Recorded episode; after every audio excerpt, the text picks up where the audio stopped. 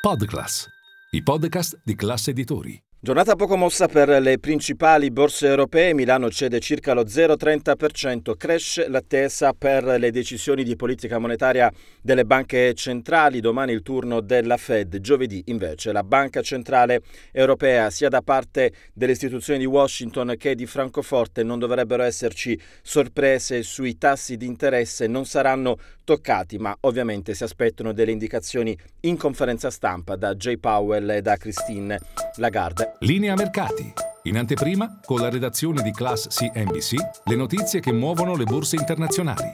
A Milano molto bene oggi il titolo Amplifon che guadagna oltre il 2,5%, tra i titoli migliori c'è anche Banco BPM, guadagna l'1,23% nel giorno in cui la banca guidata da Giuseppe Castagna ha presentato il nuovo piano al 2026, prevede di realizzare un utile netto di circa 6 miliardi in questo eh, periodo con 4 miliardi di remunerazioni degli azionisti nell'orizzonte del eh, piano. Tra i titoli invece più venduti, attenzione a Monte dei Paschi di Siena che cede circa il 2,6% sul mercato obbligazionario, lo spread poco sotto i 180 punti base. Attenzione al petrolio dove ci sono vendite sia fronte WTI che Brent. Il WTI, il petrolio americano, è sceso sotto i 70 dollari al barile.